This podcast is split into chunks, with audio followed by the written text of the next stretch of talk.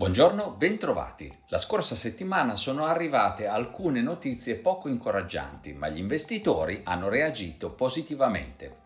La Banca Centrale Europea ha portato i tassi di riferimento dallo 0,75% all'1,5%, ma non ha provocato reazioni negative. Innanzitutto perché la mossa era ampiamente scontata. In secondo luogo perché la Presidente Christine Lagarde ha dichiarato che il potenziale impatto di una recessione sull'inflazione sarà una variabile chiave per le prossime decisioni.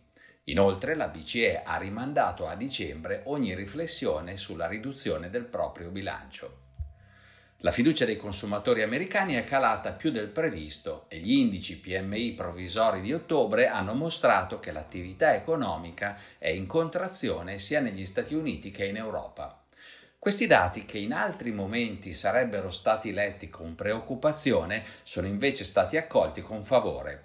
Gli investitori sperano infatti che i segnali di rallentamento economico possano indurre le banche centrali ad allentare la stretta monetaria. I colossi tecnologici Meta, Alphabet, Microsoft e Amazon hanno pubblicato risultati trimestrali peggiori del previsto e lamentano un contesto difficile.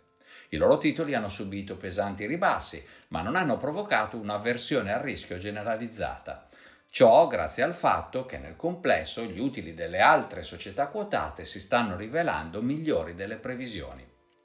La Banca del Canada ha aumentato i tassi di riferimento dello 0,50% invece che dello 0,75% atteso.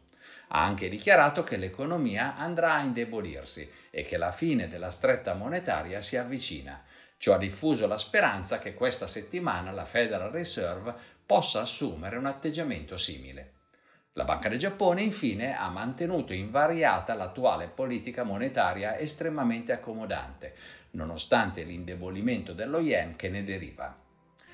La scorsa settimana i principali listini azionari hanno chiuso in deciso rialzo. L'indice Standard Poor's 500 ha segnato un più 4%, il Nasdaq un più 2,2%, l'Eurostock 50 un più 3,9% e il Nikkei un più 0,8%. In chiara controtendenza i listini cinesi all'indomani del congresso del Partito Comunista Cinese, con l'Hang China a meno 8,9%. I rendimenti decennali sono scesi di ben 35 punti base in Germania e 20 negli Stati Uniti. Il dollaro si è deprezzato mediamente dell'1,1% rispetto alle principali valute. Il petrolio Brent è rincarato del 2,4%, ma è proseguito il calo del prezzo del gas, che ha chiuso a meno 4,7%. Questa settimana si riuniranno sia la Fed che la Banca d'Inghilterra e avremo a disposizione i dati di ottobre sull'occupazione e sui salari negli Stati Uniti. Per lo stesso mese potremo anche monitorare gli indici ISM sull'andamento dell'attività economica americana e il dato preliminare di inflazione in area euro.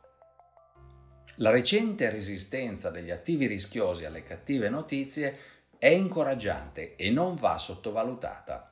Rappresenta una conferma che l'attuale quadro negativo è già stato in buona parte scontato. Il rimbalzo può continuare, ma affinché si tramuti in qualcosa di più solido servirà altro. Gli utili delle società quotate dovranno confermarsi in grado di resistere al rallentamento economico. Le banche centrali inoltre dovranno lasciarci intendere che le strette monetarie hanno raggiunto e superato il momento di massima intensità. Grazie dell'attenzione.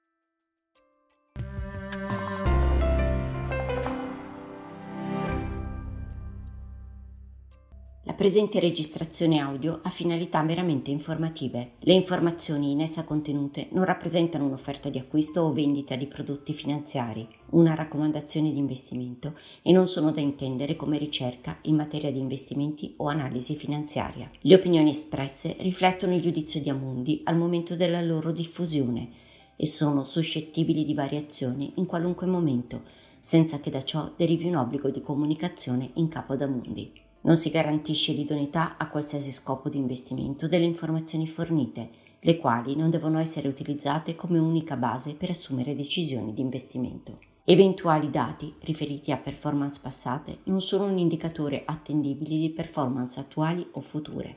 Investi